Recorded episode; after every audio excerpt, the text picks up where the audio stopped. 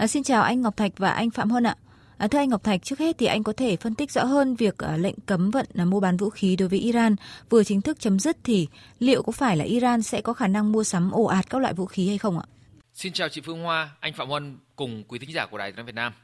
Như các quan chức Iran tuyên bố thì lệnh cấm vận vũ khí được dỡ bỏ. Điều đó có nghĩa rằng nước này có thể xuất nhập khẩu vũ khí và thực hiện các cái giao dịch tài chính liên quan phù hợp với các chính sách quốc phòng của nước này. Tổng thống Iran Hassan Rouhani mô tả ngày hết hạn của lệnh cấm vận vũ khí là ngày quốc khánh. Tuy nhiên, Iran cũng tuyên bố không có kế hoạch mua sắm vũ khí quá mức mà dựa vào tiềm lực quốc phòng của chính mình. Nước này đã phát triển một ngành công nghiệp vũ khí lớn trong nước trong suốt nhiều năm qua trước cái lệnh cấm vận. Vũ khí nội địa của Iran chiếm hơn 90% nhu cầu quốc phòng và gần như không cần phụ thuộc nhiều vào bên ngoài.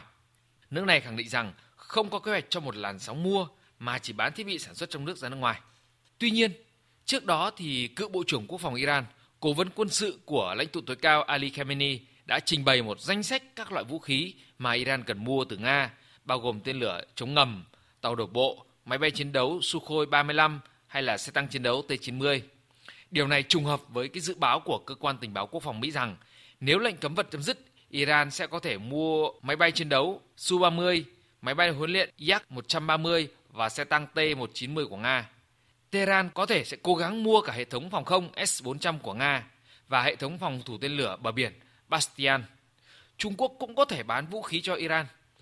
Tuy nhiên, trên thực tế, nền kinh tế Iran lúc này thì đang khó khăn bởi các cái lệnh trừng phạt của Mỹ và nhiều nước, ngay cả Nga và Trung Quốc cũng có thể sẽ phải cân nhắc việc ký kết các cái giao dịch vũ khí với Tehran vì sợ bị Mỹ trả đũa tài chính. Còn những trở ngại khác như là việc Tổng thống Mỹ Donald Trump đã ban hành một cái lệnh trừng phạt các cá nhân, công ty liên quan đến sản xuất và bán vũ khí, thiết bị cho Iran. Vâng, đến với anh Phạm Huân, thưa anh, à, sau nhiều nỗ lực vận động à, khôi phục các lệnh trừng phạt quốc tế với Iran không thành công thời gian qua, thì chính quyền Tổng thống Donald Trump ngay lập tức cảnh báo trừng phạt mọi hành động bán vũ khí cho Iran.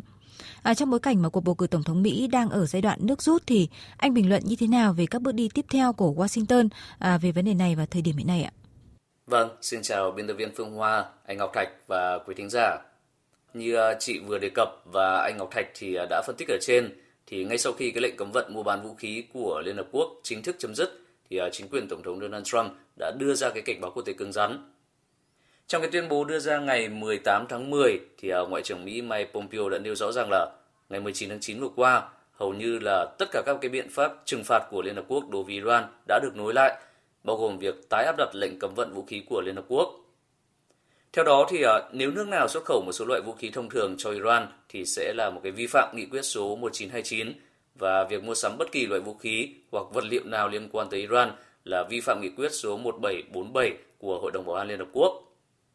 Đáng chú ý rằng là theo ông Pompeo, Mỹ sẵn sàng sử dụng các cái quyền lực trong nước của mình để uh, trừng phạt bất kỳ cá nhân hoặc uh, thực thể nào góp phần thiết yếu vào việc cung ứng, bán hay uh, chuyển giao vũ khí thông thường đến hoặc từ Iran, cũng như là cái việc cung cấp đào tạo kỹ thuật, hỗ trợ tài chính và dịch vụ và những cái hỗ trợ khác liên quan tới những cái loại vũ khí đó. Trong cái bối cảnh của tổng tuyển cử tại Mỹ ngày một cận kề thì à, theo tôi để à, lấy lòng cái cộng đồng cử tri gốc Do Thái và lực lượng cử tri có quan điểm bảo thủ Chắc chắn chính quyền à, Tổng thống Donald Trump sẵn sàng đơn phương thực thi những cái biện pháp cứng rắn liên quan tới các cái biện pháp trừng phạt Iran nói chung và lệnh cấm vận vũ khí nói riêng. Mỹ đang và sẽ tiếp tục sử dụng mọi kênh có thể để cảnh báo các nước phải kiềm chế bất kỳ giao dịch vũ khí nào với Iran ở cái thời điểm này. Do đã không thể thuyết phục các đồng minh châu Âu gia hạn cái lệnh cấm vận uh, vũ khí đối với Iran,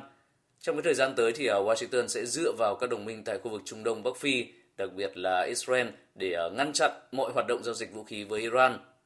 Cái điều đó đã được thể hiện rõ khi cùng ngày 18 tháng 10, Bộ trưởng Quốc phòng Israel Benny Gantz cũng tuyên bố rằng là sẽ thực hiện bất kỳ biện pháp nào cần thiết để ờ, ngăn chặn Iran mua vũ khí từ nước ngoài.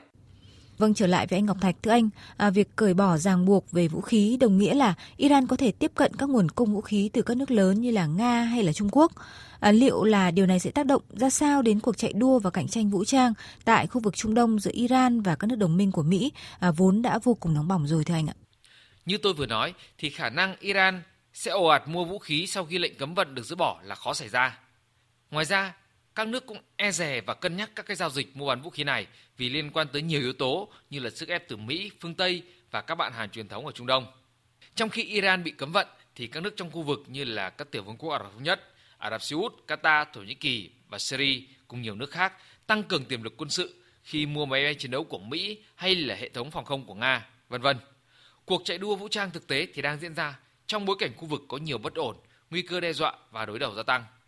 Với Iran, nước này vẫn tự hào có một nền công nghiệp quốc phòng phát triển mạnh và có thể tự trang bị các loại vũ khí hiện đại như là tên lửa, máy bay chiến đấu, máy bay trực thăng, tàu ngầm, xe tăng, tàu sân bay và vũ khí cá nhân.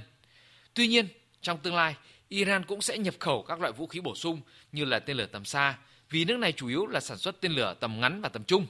Iran cũng đã sản xuất được máy bay không người lái. Theo các chuyên gia quân sự, thì việc trang bị vũ khí của Iran hay là cuộc chạy đua vũ trang còn phụ thuộc nhiều vào nhu cầu phòng thủ. Về xuất khẩu thì có thể nói là Iran không có nhiều khách hàng trên thị trường hiện nay. Trong tương lai thì cuộc chạy đua vũ trang giữa Iran và các đồng minh của Mỹ ở Trung Đông sẽ càng rõ ràng hơn, nhất là khi các bên coi nhau là kẻ thù cũng như mở rộng ảnh hưởng. Cuộc chạy đua vũ trang của các đồng minh Mỹ như là Israel buộc Iran phải có các chính sách nhằm cân bằng sức mạnh và phòng thủ. Các chuyên gia quân sự nhận định sẽ bùng nổ một cuộc chạy đua vũ trang hạt nhân trong khu vực. Những cuộc chạy đua này chỉ khiến cho khu vực Trung Đông thêm bất ổn, xung đột leo thang và sự chết chóc. Vâng, thưa chị Phương Hoa.